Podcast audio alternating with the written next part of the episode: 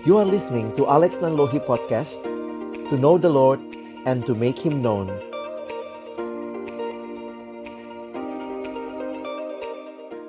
Mari sama-sama kita berdoa sebelum kita membaca merenungkan firman-Nya. Bapa di dalam surga, kami datang dalam ucapan syukur untuk kesempatan yang Engkau berikan bagi kami untuk datang memuji, memuliakan namamu, beribadah kepadamu, dan tiba waktunya bagi kami untuk membuka firman-Mu ya Tuhan. Kami berdoa biarlah ketika kami membuka firman-Mu, bukalah juga hati kami. Jadikanlah hati kami seperti tanah yang baik, supaya ketika benih firman Tuhan ditaburkan boleh sungguh-sungguh berakar, bertumbuh, dan juga berbuah nyata di dalam kehidupan kami.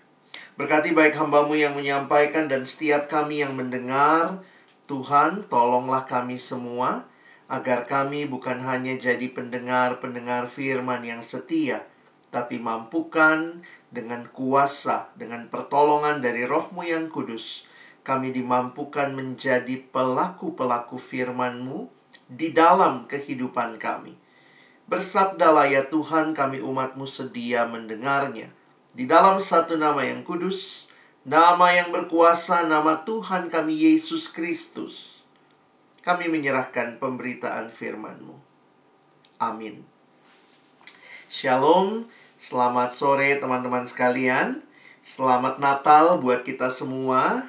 Senang sekali boleh bertemu dengan teman-teman pada sore hari ini walaupun melalui media Zoom ini ya. Jadi ini hari ini kita berzoom Pak ya.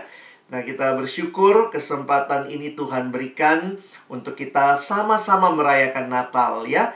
Selamat Natal 2020 dan juga selamat tahun yang baru tahun 2021. Merayakan Natal di tengah-tengah situasi yang tidak lazim ini, di tengah pandemi ini membuat kita menyadari apa sih yang paling penting tentang Natal? Ketika kita merencanakan Natal, akhirnya banyak yang di-cut sana-sini, sana-sini. Akhirnya saya jadi sadar begitu ya. Ternyata banyak juga ya hal-hal yang bisa di-cut di dalam Natal. Karena ternyata inti atau esensi dari Natal ya bukan sekadar ada hal-hal tersebut. Biasanya kita ada pinjam gedung, biasanya kita ada konsumsi, Biasanya kita mungkin ada latihan-latihan yang panjang. Nah, ini semua membuat kita menyadari bahwa ada hal-hal yang tentunya baik kalau ada, tetapi ketika itu tidak ada pun sebenarnya Natal tetap bisa berjalan.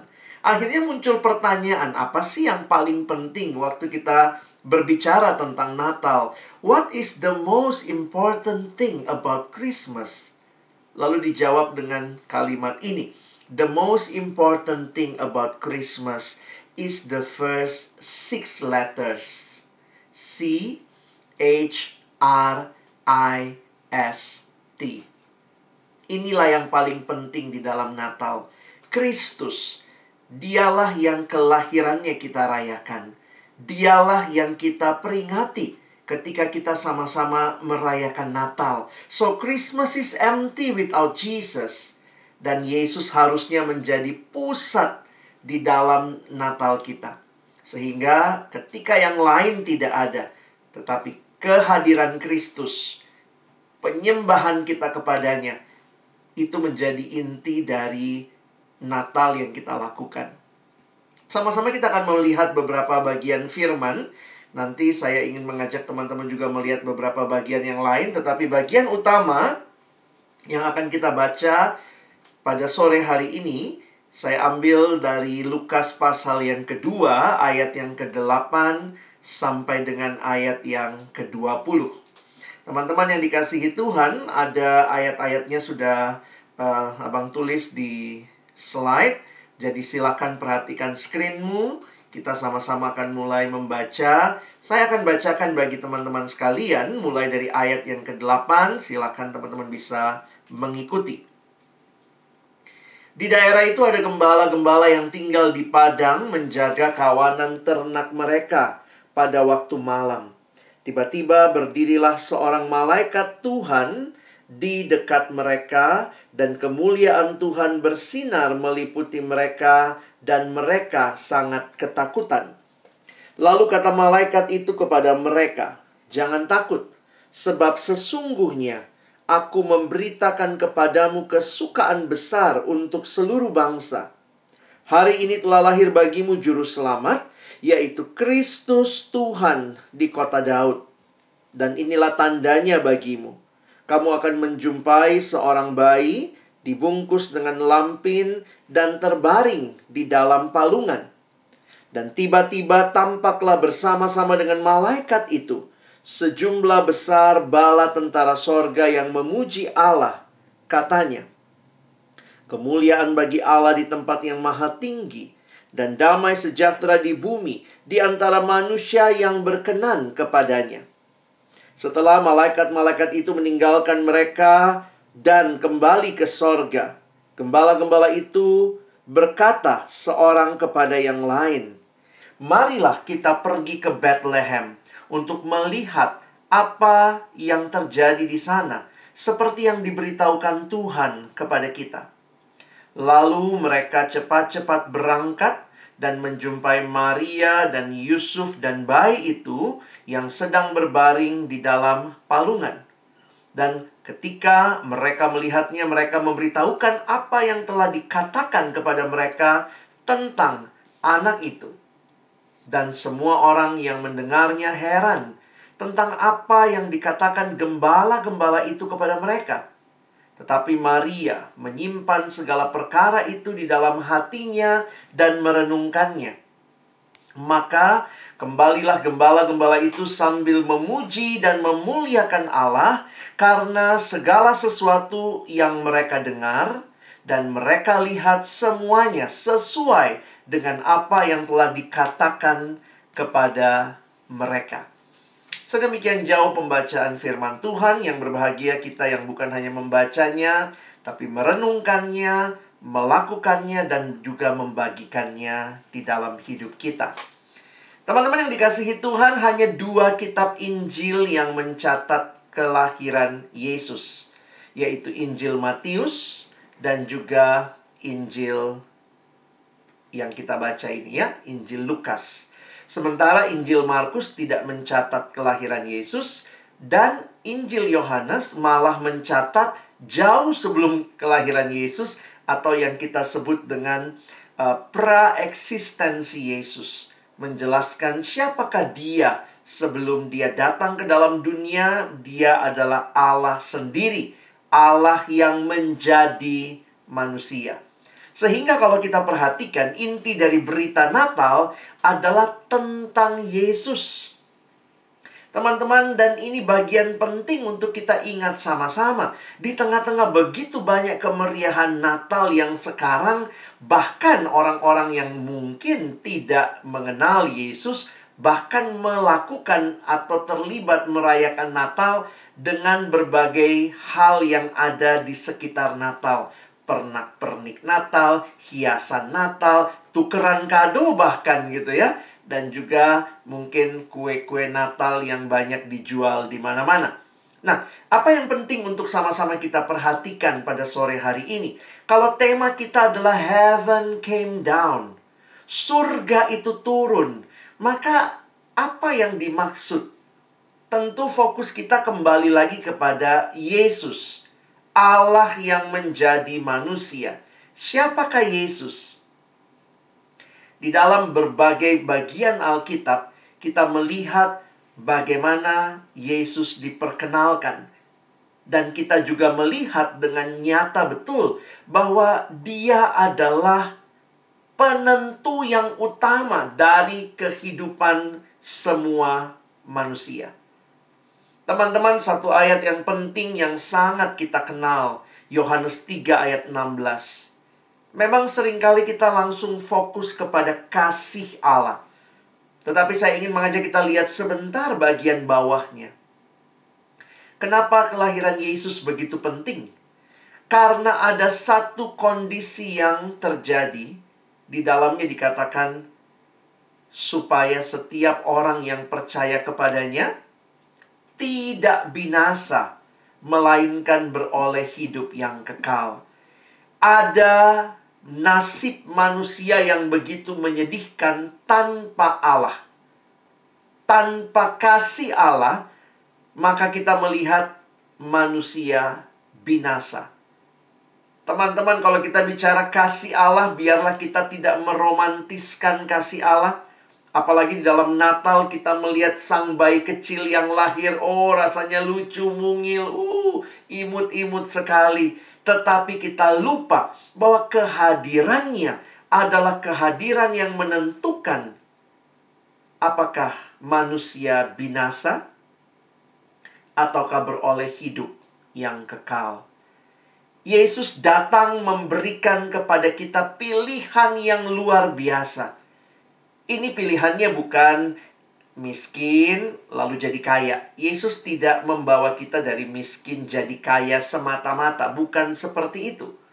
Yesus tidak membawa kita yang jelek jadi lebih ganteng, lebih cantik. Yesus tidak membawa kita di dalam hal-hal secara perubahan fisik belaka. Tetapi kehadirannya memastikan apakah hidup kekal atau binasa. Sehingga kalau kita memperhatikan kasih yang dinyatakan oleh Allah ini kasih yang sangat signifikan. Ini bukan sekedar romantisme sorgawi. Heaven came down because there is a problem, a big problem yang teman-teman dan saya tidak sanggup selesaikan. Kalau kita memperhatikan ayat yang kita baca, saya mau fokus kepada ayat 10 dan 11. Lalu kata malaikat itu kepada mereka, "Jangan takut." Ini kalimat malaikat kepada para gembala. Jangan takut sebab sesungguhnya aku memberitakan kepadamu kesukaan besar untuk seluruh bangsa. Hari ini telah lahir bagimu juru selamat yaitu Kristus Tuhan di kota Daud. Teman-teman mari fokus sebentar kepada kata ini kesukaan besar. Mengapa ketika malaikat nampak kepada para gembala, kalimat yang disampaikan adalah memberitakan kepadamu kesukaan besar untuk seluruh bangsa. Pertanyaannya, berita apa yang menjadi berita sukacita, kesukaan besar untuk seluruh bangsa? Teman-teman, realitanya dunia hanya menawarkan berita sukacita biasanya separoh. Kenapa separoh? Karena mungkin saja itu berita sukacita di daerah tertentu, tetapi di daerah lain belum tentu itu berita sukacita.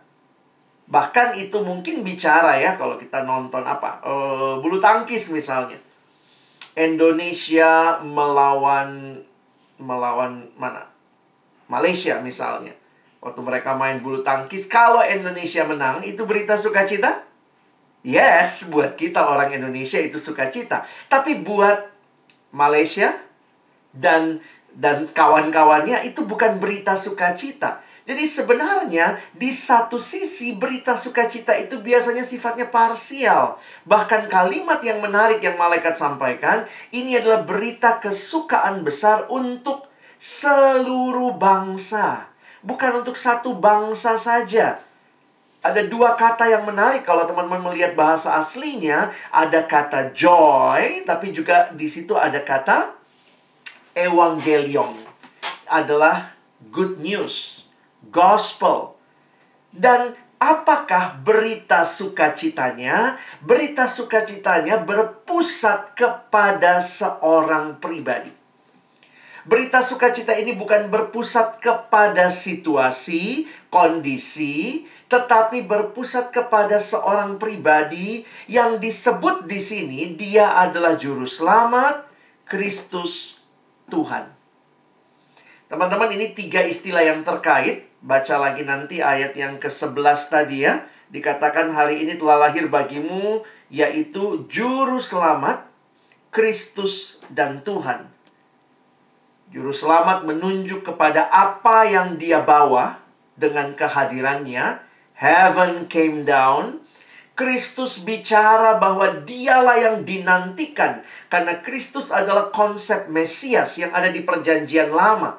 Nabi Yesaya misalnya menubuatkan 700 tahun sebelum Kristus datang, sebelum dia Yesus datang ke dalam dunia, dialah yang akan menyelamatkan umatnya dari dosa. Sehingga Kristus menunjuk kepada penggenapan janji Allah.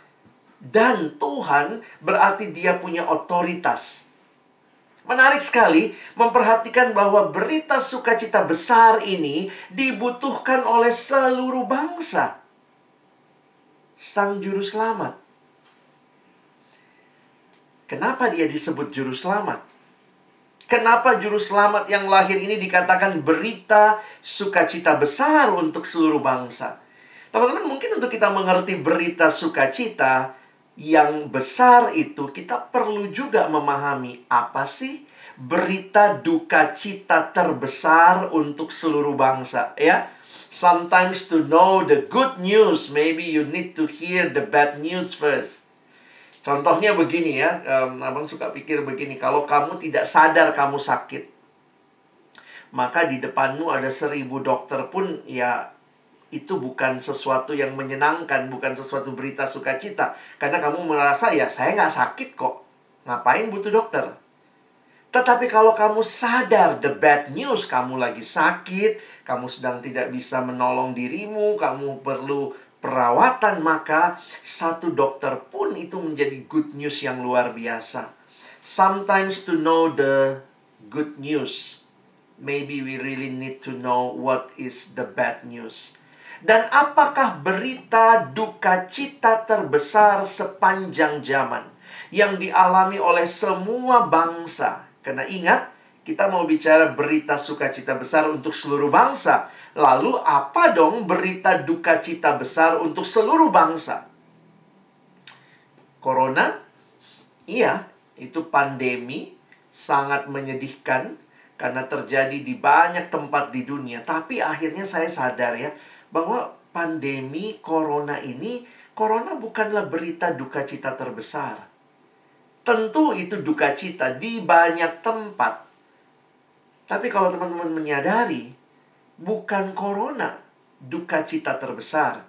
Alkitab memberikan kepada kita pandangan yang lebih jelas bahwa ternyata berita duka cita terbesar sepanjang zaman adalah dosa.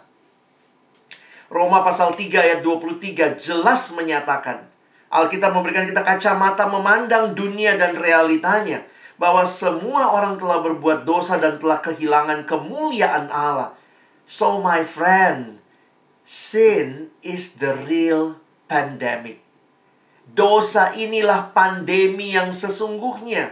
Kalau kita bicara pandemi corona, karena memang terjadi di banyak tempat, tapi jangan lupa, tidak semua orang kena. Ada yang terkena, ada yang sehat-sehat aja. Tetapi kalau kita bicara dosa, maka dosa ini digambarkan melanda seluruh dunia tanpa kecuali. Mau dia tua, muda, dia miskin, dia kaya, dia berpendidikan, kurang berpendidikan, dia laki-laki, dia perempuan, semuanya tanpa kecuali. Jadi dosa inilah the real pandemic. Dan ini melanda seluruh dunia. Dan realita ini adalah realita yang begitu menyedihkan. Teman-teman, kadang-kadang kalau kita bicara dosa, ada yang bilang, ya ampun, Natal kok ngomong dosa. Lo jangan lupa, kalau Natal nggak ngomong dosa, malah ini pertanyaan besar. Karena bukankah yang datang itu juru selamat? Kenapa? Karena ada pergumulan dosa yang melanda semua manusia. Ada banyak perspektif bicara dosa. Tapi dalam kaitan tema sore hari ini, Kalex ingin kita belajar salah satu perspektif melihat dosa dari apa yang disampaikan di dalam sebuah kalimat yang dituliskan oleh John Piper. Menarik sekali Piper mengatakan dosa bukan sekadar melanggar hukum. Tetapi dia berbicara tentang desire of our hearts. Bahwa ada intinya keinginan hati yang terdalam. Ini kalimat dari John Piper. Sin is what you do when your heart is not satisfied with God. Dosa adalah apa yang engkau lakukan ketika hatimu tidak puas dengan Allah. Nah, teman-teman perlu mengerti ya, kadang-kadang kita melihat dosa cuma satu perspektif. Dosa adalah melanggar hukum Allah. Yes, itu betul, dosa juga. Tapi Alkitab ternyata memberikan banyak gambaran tentang dosa.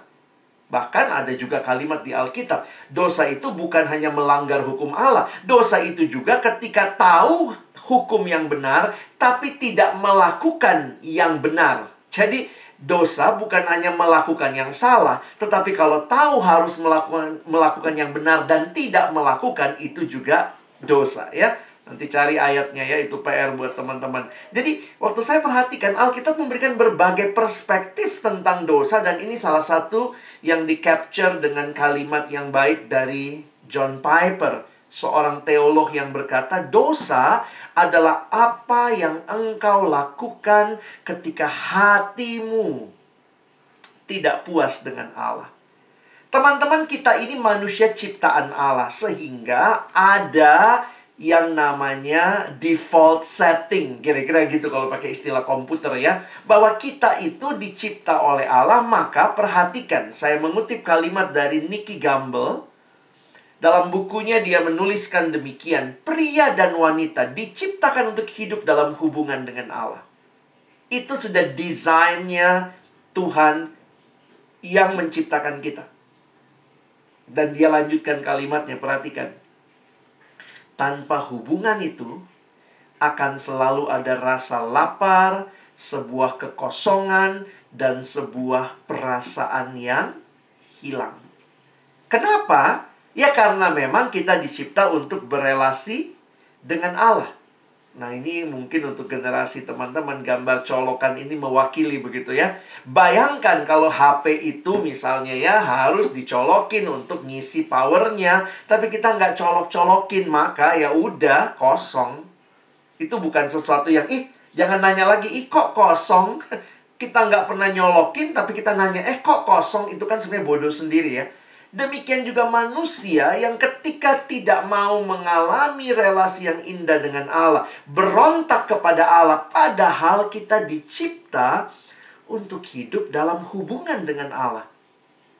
Karena itu, kalimat selanjutnya, di dalam dosa, kita semua sering kali menempuh cara-cara yang tidak sehat untuk mengisi kekosongan hati yang sebenarnya hanya bisa dipuaskan oleh oleh Allah.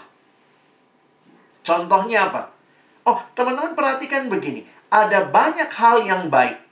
Tetapi ketika hal yang baik jadi utama, maka kita sudah menggantikannya. Atau dalam istilah lain, kita membuatnya menjadi sesuatu yang adalah berhala. Contoh, pengkhotbah pasal 5 misalnya bilang, siapa mencintai uang tidak akan puas dengan uang. Dan siapa mencintai kekayaan tidak akan puas dengan penghasilannya, ini pun sia-sia. Teman-teman kalau kalian perhatikan kalimat ini, tentunya Alkitab tidak anti dengan uang.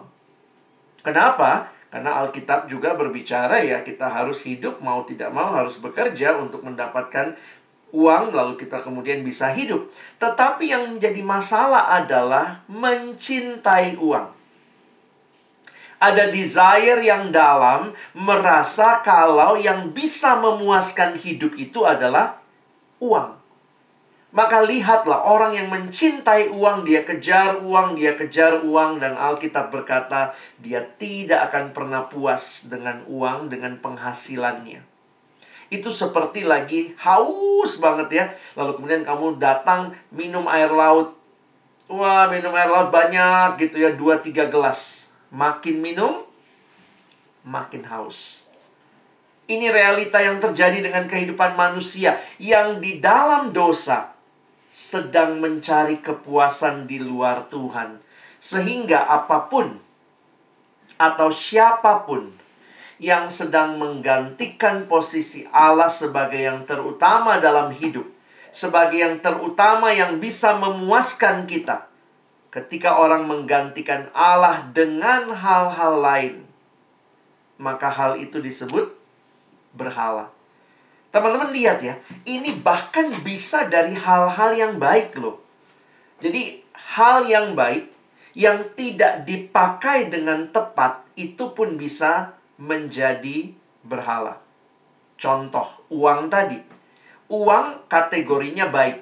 Tetapi ketika uang jadi utama, jadi berhala. Maksudnya apa? Saya manusia yang butuh uang. Tapi saya harus sadar, bukan uang yang bisa memuaskan hati saya.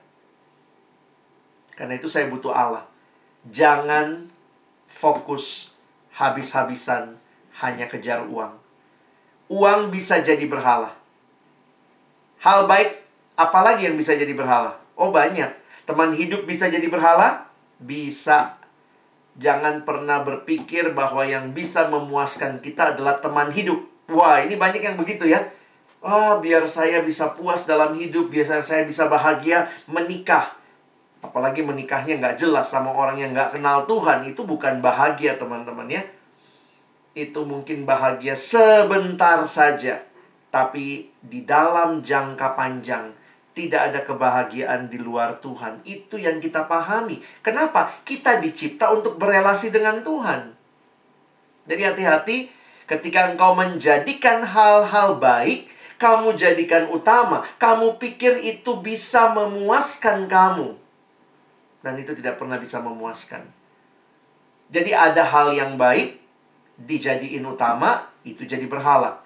Ada juga yang memang hal buruk yang kita rasa bisa memuaskan kita. Kita rasa film porno bisa puasin kita, pornografi bisa puasin kita. Saya bertemu dengan seorang remaja waktu itu juga dalam konseling dan dia bilang, "Iya, Kak, saya pikir bisa puas dengan nonton film porno." Saya bilang begini ya, kalau film porno itu memuaskan kita, maka seumur hidup kau cukup nonton satu film. Kenapa? Habis nonton udah puas. udah puas. Begitu ditawarin lagi, eh ini ada yang baru. Oh sudah, sudah, saya sudah puas. Saya sudah puas. Tapi realitanya, ketika manusia tidak menikmati kepuasan di dalam Allah, dia cari dari film porno. Maka dia terus mengeksplor, terus coba cari, terus coba download. Kalau nggak bisa download, kemudian uring-uringan, marah, minta dari teman, kirimin, tolong bluetoothin, buka Twitter, nonton, nikmati, masturbasi. Begitu gampang. Hal-hal yang kita anggap memuaskan kita. Dan itu yang Tuhan minta kita kenali berhala hatimu. Game. Game baik, baik dong. Kita juga butuh refreshing. Tuhan tidak larang. Tapi ketika game menjadi segala-galanya. Ya, ada juga game-game yang nggak benar sih. Harus bisa teliti ya. Perhatikan. Nonton drama Kadang-kadang sekarang dengan Netflix bisa binge watching gitu ya. Tapi realitanya begini teman-teman. Kalau engkau rasa bisa puas dengan hanya melihat drama, sebenarnya engkau belum bertemu dengan kepuasan yang sejati. Tuhan memberikan itu semua sebagai hal yang baik. Tapi jangan jadikan paling utama. Ketika time consuming kita pakai semua waktu kita hanya untuk nonton seri berseri-seri. Dan akhirnya kita tidak lagi memprioritaskan relasi dengan Tuhan. Baca Alkitab dua dua kalimat ngantuknya luar biasa. Nonton drama satu malam tiga empat seri melek terus begitu ya. Jadi ini realitanya hati-hati ketika kepuasan kita adalah digantikan oleh hal-hal yang kelihatannya sementara dan memuaskan. Karena itu hati-hati dengan berhala. Hati-hati dengan hal-hal yang kita jadikan utama dalam hidup. Ketika yang utama adalah pengakuan orang, maka begitu posting selalu ngecek, udah berapa yang nge-like, udah berapa yang nge-like. Kenapa? Kepuasan kita adalah kalau banyak yang nge-like. Begitu nggak ada yang nge-like, ah aku nggak mau posting lagi. Berarti kamu posting hanya untuk dapat like. Dan realitanya, kamu tidak dapat like, kamu kecewa luar biasa. Jadi memang sifatnya hati ini kenali ya. Ini soalnya hati kita, ya. Hati kita itu udah dikasih tahu sama penciptanya di Alkitab. Hati-hati dengan hatimu. Hatimu itu punya kecenderungan apa? Ngisi sesuatu yang tidak memuaskannya. Makanya jangan salah pakai hatinya. Kira-kira gitu kali ya. Makanya dalam kalimatnya dikatakan berhala-berhala idols ini bisa membawa kita kepada kecanduan kebergantungan. Itu yang kita sebut dengan addiction. Dan sering kali, nah ini ya kalimat yang uh, abang pikir penting, sering kali dalam situasi yang sulit, kelihatan tuh berhala kita apa. Kalau lagi, apa ya, kalau pengen puas, apa yang kamu cari? Ada orang tiap kali bangun pagi udah langsung nonton pornografi, masturbasi, nikmati gitu ya. Ada orang yang begitu bangun, aduh uang hari ini mesti cari berapa lagi gitu ya di dalam bukunya Timothy Keller mengatakan, pikirkan hal-hal apa yang begitu spontan muncul di dalam benakmu. Jangan-jangan itu menjadi berhalamu. Apakah waktu kamu bangun, kamu mikir, yes, hari ini mau memuliakan Tuhan. Apalagi Tuhan yang engkau mau aku lakukan ya.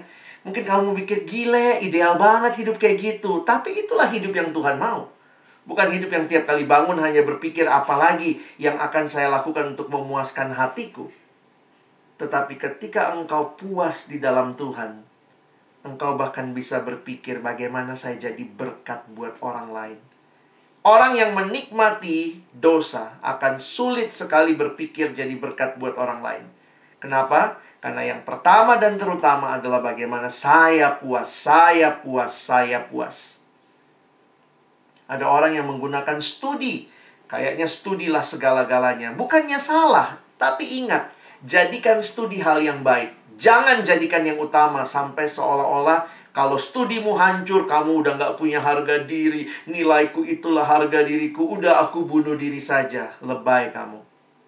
Tapi banyak orang yang begitu. Dapat nilai jelek, bisa dua minggu depresinya. Kenapa? Kepuasan hidupnya dia taruh pada studi. Sekali lagi, studi baik, tapi jangan dijadikan berhala. So our satisfaction is not from creation, but from creator. Jadi makanya waktu saya lagi banyak bergumul ya tentang dosa dari berbagai aspek gitu ya teman-teman ya. Akhirnya sadar begini, sebenarnya di dalam dosa ini masalah manusia apa sih? Satu buku yang saya baca dia mengatakan di dalam dosa manusia itu sebenarnya melakukan ini nih. Kita reducing God, kita ngecilin Tuhan. Jadi poinnya gini nih Masa sih taat sama Tuhan, baca Alkitab itu bisa memuaskan hati? Masa yang sana lebih puas kok? Jadi kita mengecilkan apa yang Tuhan bilang. Tuhan bilang ini memuaskan, kamu hidup dalamku itu memuaskan. Kita bilang masa sih? Kayaknya enggak deh. Enakan gue hidup seperti yang gue mau. Kalau taat memuaskan, kok taat itu kayaknya beban banget ya. Jangan nyontek, jangan pornografi. Aduh, kayaknya kita langsung mengecilkan Allah. Dan lebih ngeri lagi yang berhala tadi ya. Akhirnya kita cari yang lain. Setelah kita reducing God, kita replacing God, kita menggantikan Allah. Karena itu dosa digambarkan sebagai sesuatu yang membelenggu. Di Alkitab digambarkan dosa itu oleh Rasul Paulus. Dia menggunakan istilah seperti seorang tuan. Paulus mempersonifikasi. Dosa digambarkan seorang tuan yang sedang memperbudak. Karena itu Paulus berkata, dahulu kamu hamba dosa. Dosa bukan hanya dilakukan, dinikmati, dicari di luar kepuasan dari Tuhan. Tapi kemudian itu membelenggu, menyedot semua hidup kita. Dan akhirnya Alkitab memberikan akhir cerita dari hidup dalam dosa. Menarik sekali Alkitab tidak menutup-nutupi. Jelas Roma 6 ayat 23a. Sebab upah dosa ialah maut. This is the real bad news. Inilah the real pandemic. Manusia di dalam dosa cari kepuasan di luar Tuhan dan cerita akhirnya adalah maut. Siapa yang mengalami? Ya semua. Kenapa? Yang berdosa semua. Inilah realita yang terjadi di dalam dosa. Tetapi puji Tuhan teman-teman, bukan ini satu-satunya cerita terakhir. Karena ada good news. Natal itu good news datang, heaven came down. Kadang-kadang kita kalau hafal ayat kita suka hafalnya cuma separoh ya. Misalnya Roma 6 ayat 23. Sebab upah dosa ialah maut. Tunggu dulu teman-teman, jangan begitu hafalnya ya. Itu Roma 6 ayat 23a. Nah, coba lihat ayat lengkapnya. Lengkapnya tuh sampai B-nya ya. Nah, ini. Coba baca sama-sama. Sebab upah dosa ialah maut, tetapi Nah, perhatikan, tetapi karunia Allah ialah hidup yang kekal dalam Kristus Yesus Tuhan kita. Teman-teman harus hafal juga bagian belakangnya, jangan cuma hafal depannya. Roma 6 ayat 23, karena upah sebab upah dosa adalah maut. Itu hanya itu bad newsnya. Jangan cuma hafal bad newsnya, hafal good newsnya. Ayo hafal sama-sama. Tetapi karunia Allah ialah hidup yang kekal dalam Kristus Yesus Tuhan kita. Itu karunia Allah. Hidup yang kekal dalam Kristus Yesus Tuhan kita. Di dalam dosa. Maut. Maut itu binasa kekal. Mati kekal. Di dalam Yesus. Hidup kekal dan siapakah yang melakukannya bagi kita? Allah yang kasihnya luar biasa. Karena begitu besar kasih Allah akan dunia ini. Sebenarnya terjemahan yang lebih tepat seperti bahasa Inggris yang suka kita nyanyikan For God so loved the world. Karena Allah begitu mengasihi. Kata kasih harusnya muncul bukan sebagai kata bukan sebagai kata benda, tapi sebagai kata kerja. Love is a verb. Karena Allah begitu mengasihi dunia ini. Dan kasihnya itu from heaven. He sent his one and only son. Yang menentukan nasib kekal kita. Yesus datang sekali lagi bukan bikin kita yang lapar jadi kenyang, yang bodoh jadi lebih pintar. Nggak usah Yesus yang datang. Cukup yang datang apa? E, juru pangan. Juru pangan. Kalau masalah utama kita masalah kelaparan, maka yang datang juru pangan supaya yang lapar jadi kenyang.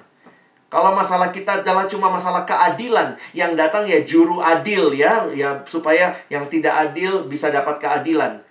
Kalau masalah kita cuma masalah kurang pintar, ya udah datanglah yang adalah juru pendidik gitu ya, dosen agung supaya yang bodoh jadi lebih pintar. Tapi masalah kita adalah kematian kekal karena dosa. Karena itu yang datang juru selamat. Dosa itu masalah kita. Tapi solusinya dari siapa? Dari Allah. Sin is our problem, but Jesus Christ, the God solution for our sins. Dan perhatikan, mau bicara hidup kekal, searching for answer to life, Jesus you have found him. Jadi waktu itulah kita menghayati ketika malaikat tampak kepada Yusuf.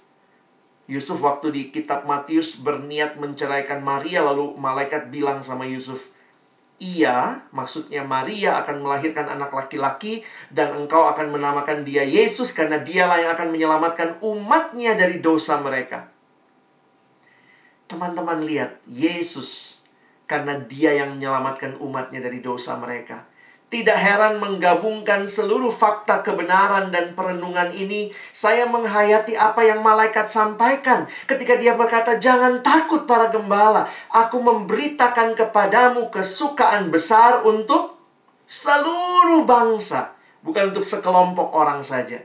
Akhirnya kalau teman-teman menyadari hal ini seharusnya Natal bukan hanya perayaannya orang Kristen. Harusnya Natal menjadi perayaan semua manusia berdosa. Karena Yesus datang untuk menyelamatkan semua manusia dalam arti mereka yang ada di dalam dosa di mana saja kapan saja.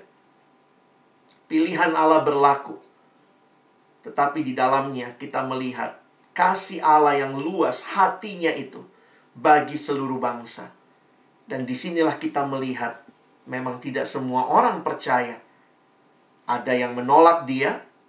Yohanes 1 mengatakan dia datang kepada milik kepunyaannya tapi mereka tidak menerima dia. Tapi perhatikan, tapi setiap orang yang menerimanya diberinya kuasa supaya menjadi anak-anak Allah.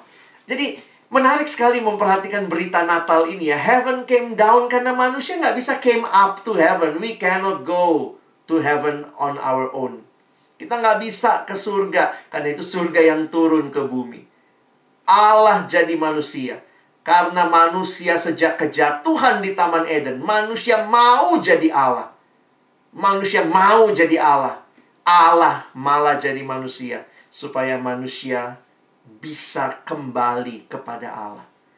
Teman-teman, ini berita Natal, ini sukacita, dan ini yang harusnya disampaikan ke seluruh bangsa bahwa tidak ada juru selamat yang lain. Berarti tidak ada kepuasan hidup yang lain. Allah mengembalikan manusia kepada kepuasannya, yaitu di dalam Yesus. Teman-teman, percakapan Yesus dengan perempuan Samaria yang dikutip tadi oleh Elita dengan lagu yang kita nyanyikan Fill My Cup Lord Nanti kalau sampai ke surga cari ya mana perempuan Samaria ini. Pengen lihat secantik apa dia ya. Gila laki-laki yang bareng sama dia aja Yesus bilang e, setengah lusin ya. Kamu e, panggil suamimu ya. Dia juga mungkin nanya yang mana gitu ya. Aku nggak punya suami dia bilang. Terus Yesus bilang iya kamu soalnya yang ada padamu sekarang pun bukan suamimu. Jadi ini perempuan dengan latar belakang yang sangat rusak tidak heran dia ambil air siang bolong. Jangan lupa Palestina panas banget ya. Cerita di Yohanes 4 dia tidak datang pagi hari. Waktu yang normal ambil air itu kalau nggak pagi, ya sore. Karena matahari nggak terlalu terik. Perempuan ini datangnya siang bolong. Kenapa? Nampaknya dia menghindari perjumpaan dengan orang-orang yang lain. Jadi pertanyaannya apa yang dia cari? Apa yang perempuan Samaria ini cari? Ya waktu itu dia datang cari air ya. dia cari air, kenapa? Karena haus gitu, belum ada jet pump kali ya. Jadi makanya dia bilang, Tuhan, e, kalau ada air yang kau janjikan itu, kasih dong gitu ya, supaya aku nggak usah kemari ambil air. Lalu percakapannya dengan Yesus menyatakan bahwa ada begitu banyak kehausan yang begitu dalam. Dia cari seks, dia cari relasi, dan ini semua hal-hal sementara yang tidak akan pernah memuaskan dia. Dari satu laki-laki ke laki-laki yang lain, karena memang tidak ada kepuasan di dalam hal-hal yang seperti ini. Menempatkan sebagai yang utama, tapi tidak ada hati yang dipuaskan. Makanya kalimatnya dengan Yesus saya bacakan buat kita.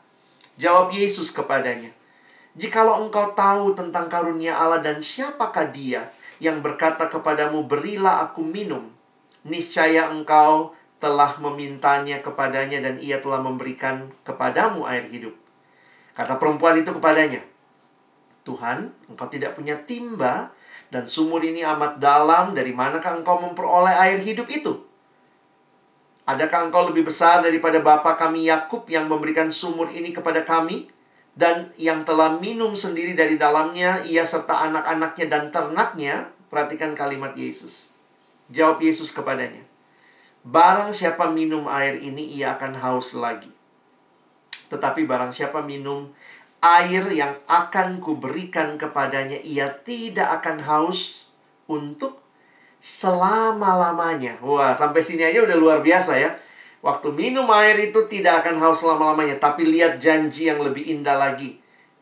Sebaliknya, air yang akan kuberikan kepadanya akan menjadi mata air di dalam dirinya dan terus yang terus-menerus memancar sampai kepada hidup yang kekal. Teman-teman, hanya ketika kita dipuaskan oleh Tuhan, maka hidup kita akan bisa jadi berkat juga untuk membawa orang lain berjumpa dengan mata air yang sejati, air hidup yang benar-benar sejati. Ini gambaran yang sangat indah di tengah pencarian yang begitu panjang. Air, seks, relasi. Tapi Tuhan mau ingatkan, aku punya semuanya itu dalam arti di dalam akulah engkau mengalami kepuasan yang sejati.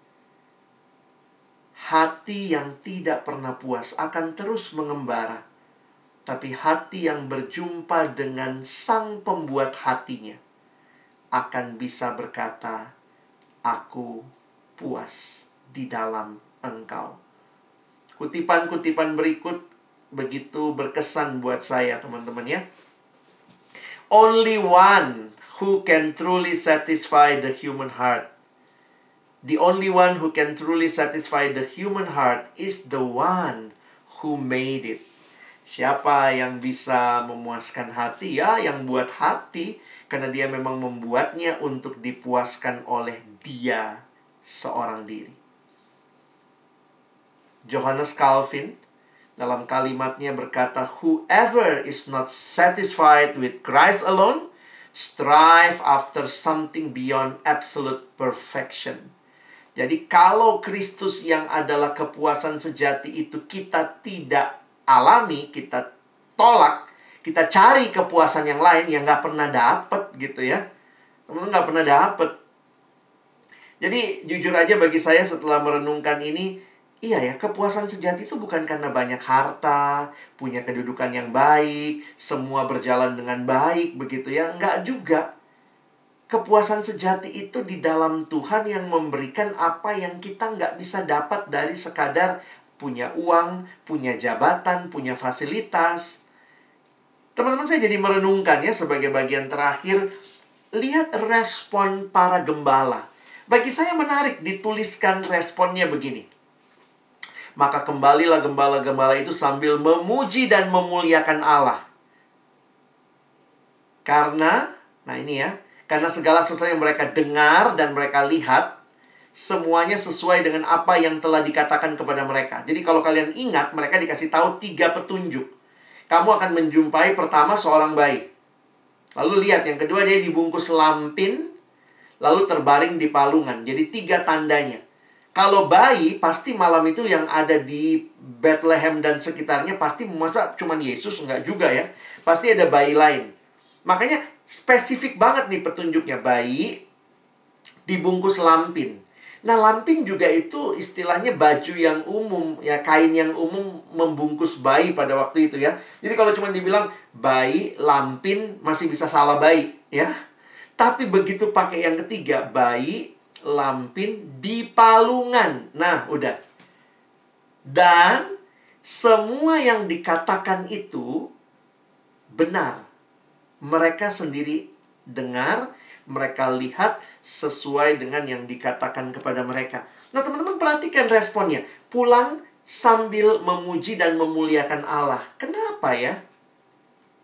Apa yang mereka alami? Apa waktu gembala-gembala ini pulang, mereka jadi konglomerat, mereka sekarang jadi pemilik domba karena gembala pada waktu itu biasanya menjadi gembala upahan begitu ya. Apa yang membuat mereka bisa memuji memuliakan Allah? Saya saya lama tadi mikir ya teman-teman waktu merenungkan ini. Tuhan apa sih yang bisa memuaskan? Kalau engkau yang memuaskan aku, maka sebenarnya kepuasan itu kadang nggak bisa dijelaskan, unexplainable nggak bisa dijelaskan kayak apa kepuasannya. Tetapi saya tahu bahwa bukan perubahan status, bukan pertambahan uang, bukan pertambahan uh, sesuatu yang memuaskan, tapi kehadiran Tuhan itu cukup. Sekali lagi, gembala ini pulang nggak jadi konglomerat, tetap gembala. Tetap akan jaga ternak. Tetap akan jadi orang yang diupah kerja sama orang lain tetapi kenapa mereka bisa pulang memuliakan Allah?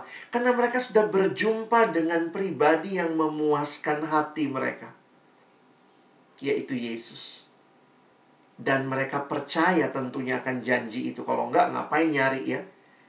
Dan waktu dikasih tahu, makanya kalimat malaikat menarik. Ini Kristus, ini Mesias yang kamu orang Yahudi nanti-nantikan. Ini dia nih.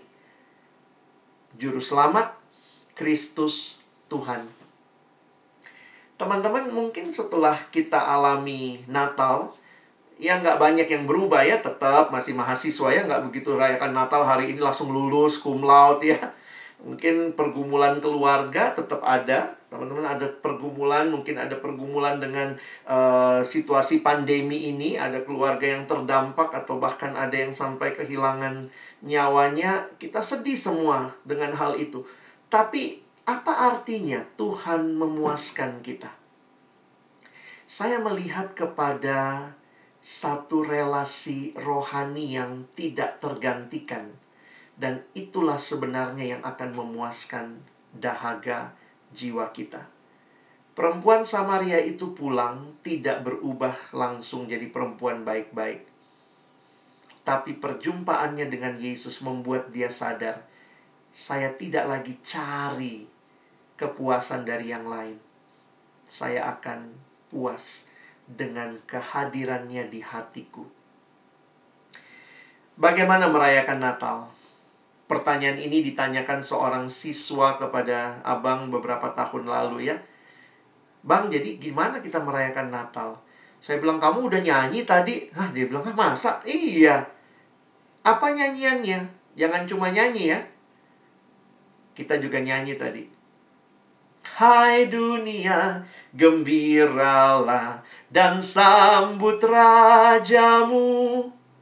Di mana sambutnya? Di hatimu terimalah. Natal itu adalah menyiapkan hati menyambut Sang Juru Selamat yang dapat memuaskan dahaga jiwa kita. Christmas is not about opening present saja, bukan hanya bicara buka-buka kado, but opening our hearts. Christmas bicara terima Yesus di dalam hatimu. Alami bahwa dialah sungguh-sungguh kepuasanmu yang sejati. Sehingga ketika kamu mengalami relasi kembali dengan Tuhan, miliki relasi itu. Bangun hidup yang berakar dalam firman Tuhan. Itu bukti kamu mau berelasi dengan Tuhan. Saya pikir kalau orang pacaran ya pasti maunya ngobrol dong, komunikasi ya, kirim-kiriman message gitu ya. Tuhan kan mengasihi kita ya, dia kirim message-nya. Kita baca nggak ya? Pakai komunitas, ada potri. Bertumbuhlah dalam komunitas. Jangan kendor hanya karena lagi pandemi, males, KTB-nya males, kelompok kecil males, kebaktian juga ya males-males datang. Kita butuh komunitas untuk bertumbuh. Kita harus menjadi orang yang berbeda dengan dunia. Dan akhirnya ketika kita mengalami semua ini, kita pun menyadari bahwa betul hanya di dalam Tuhan kita menikmati kepuasan yang sejati. Teman-teman, Natal itu Yesus datang menyatakan kasih Allah. Yesus datang, dia kan berita sukacita besar. Dia membawa sukacita. Lalu respon kita bagaimana? Dari dua kalimat ini, saya simpulkan, we should always obey. Out of love for God, out of joy for God. Marilah kita pun taat, bukan taat karena terpaksa. Taat karena kita punya relasi dengan Tuhan. Taat karena kita menikmati sukacita dari Dia dan kita mau taat. Jangan termakan tipunya si iblis. Saya kutip kalimat Timothy Keller ya, dia ingetin ya. Ketakutan kalau saya taat sama Tuhan, saya nggak bakal bahagia. Saya suka nanya sama anak siswa ya. Kalau kamu ikut Tuhan, kira-kira seneng nggak? E, bingung kak jawabnya. Oke deh saya bilang, ikut Tuhan itu banyakkan bolehnya atau nggak bolehnya? eh banyak kan nggak bolehnya sih kak berarti enak nggak ikut Tuhan eh eh nggak enak juga dijawabnya ya kita berpikir ikut Tuhan itu nggak enak itulah yang sebenarnya diberikan sebagai kebohongan sejak di Taman Eden di Taman Eden ular berkata kalau kamu taat kamu nggak jadi Allah ayo makan buah itu supaya kamu jadi Allah The fear, if I obey God, I will not be happy. This is the same lie that Satan told in the garden. Dari sejak Taman Eden itu, iblis selalu bilang, Tuhan tuh gak mau lu bahagia. Ayo taat, baca firman. Aduh, janganlah, gak bakal bahagia. Bahagia itu kalau lakukan ini, lakukan ini, lakukan ini. No. Natal kita rayakan, mengingatkan kita the essence of Christian obedience is not do's and don'ts, but personal allegiance to Jesus. Esensi dari kehidupan orang Kristen yang taat bukan masalah lakukan ini atau jangan lakukan ini, tetapi adalah sebuah relasi dengan Tuhan, penyerahan diri, personal allegiance to Jesus. Saya harap kita benar-benar menyadari kalau sekarang saya sudah rayakan Natal, saya mau berubah, saya mau taat, itu lahir dari itu lahir dari relasi kita dengan Tuhan. Relasi yang di dalamnya kita mau Tuhan, aku mau hidup menyenangkan hatimu. Corona belum usai, kita masih dalam situasi seperti ini. Tapi kalau kamu rayakan Natal, alami kepuasan di dalam Tuhan, biarlah ini jadi berkat. Dalam studimu, kamu bisa studi dengan baik, tetap fokus studi dengan baik, tidak menjadikan studi utama karena tetap Tuhan yang terutama dan di situlah kamu bisa mempersembahkan bahkan studimu bagi kemuliaan Allah. Kamu bergaul bergaul dengan baik dalam masa pandemi, hati-hati dengan sosial media. Banyak kali ada banyak chatting-chatting online yang mungkin tidak kudus, tidak berkenan, tinggalkan itu, hati-hati dengan pergaulan. Kita tidak mau mempermalukan Tuhan. Kita mau hidup memuliakan Tuhan. Kalau kamu punya relasi, bangun relasi yang kudus. True love waits. Ada kalimat kecil di bawahnya, save it until marriage. Ada abang kakak alumni yang hadir sore hari ini. Biarlah pekerjaanmu pun juga menunjukkan engkau adalah murid Tuhan yang mengalami Natal, mengalami kepuasan di dalam Tuhan. Yang lagi sibuk jadi workaholic, ingat ya. Pekerjaan baik, tapi bukan utama. Tuhan yang utama. Lakukan pekerjaanmu bagi kemuliaan Tuhan. Jangan dibalik. Lakukan pekerjaanmu karena pekerjaanmu adalah Tuhan. Itu banyak orang yang seperti itu ya, menjadikan pekerjaannya Tuhan. Tidak. Pekerjaan hal yang baik, lakukan bagi kemuliaan Tuhan. Berarti Tuhanlah Tuhannya. Jangan dibalik. Demikian juga dalam keluarga, kiranya saudara juga boleh jadi berkat. Masa pandemi banyak kumpul sama keluarga, biarlah kita bawa keluarga kita juga kepada Kristus, kepuasan yang sejati. Anak sekarang banyak di medsos juga ya. Karena itu abang ingatin juga ya. Mari jadi berkat di medsosmu juga. Saya nggak tahu kamu pakai apa aja. Tapi jangan pernah sekedar posting supaya banyak like-nya. Saya menjadikan media sosial lebih kepada I post not to get more like. Tapi jadi bukan untuk cari follower gitu ya. Uh, itu akan datang sendirinya lah ya. Tapi saya menghayati kenapa saya post sesuatu bukan untuk dapat follower. Saya post sesuatu karena saya followernya Jesus and I want others to know my Jesus. Saya ingin orang lain kenal Yesus dan saya akan bersaksi juga termasuk di media sosial yang kita miliki. Semuanya bagi kemuliaannya dan jadikan Natal bukan sekadar perayaan, tapi Natal sungguh-sungguh adalah perubahan. Teman-teman yang dikasihi Tuhan, selamat Natal 25 Desember 2020 dan selamat menjalani tahun yang baru 2021 dengan selalu mengingat bahwa kepuasan sejati hanya ada di dalam Tuhan. Heaven came down so you can live for Jesus every day. Amin. Mari kita berdoa. Tuhan terima kasih buat firman-Mu, tolong kami.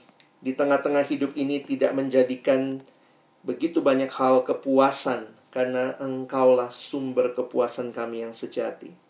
Hal baik biarlah tetap menjadi baik dan kami lakukan bagi kemuliaan Tuhan.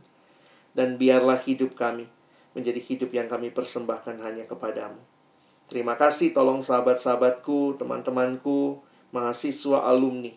Boleh bukan hanya jadi pendengar firman, jadikan kami pelaku-pelaku firman-Mu.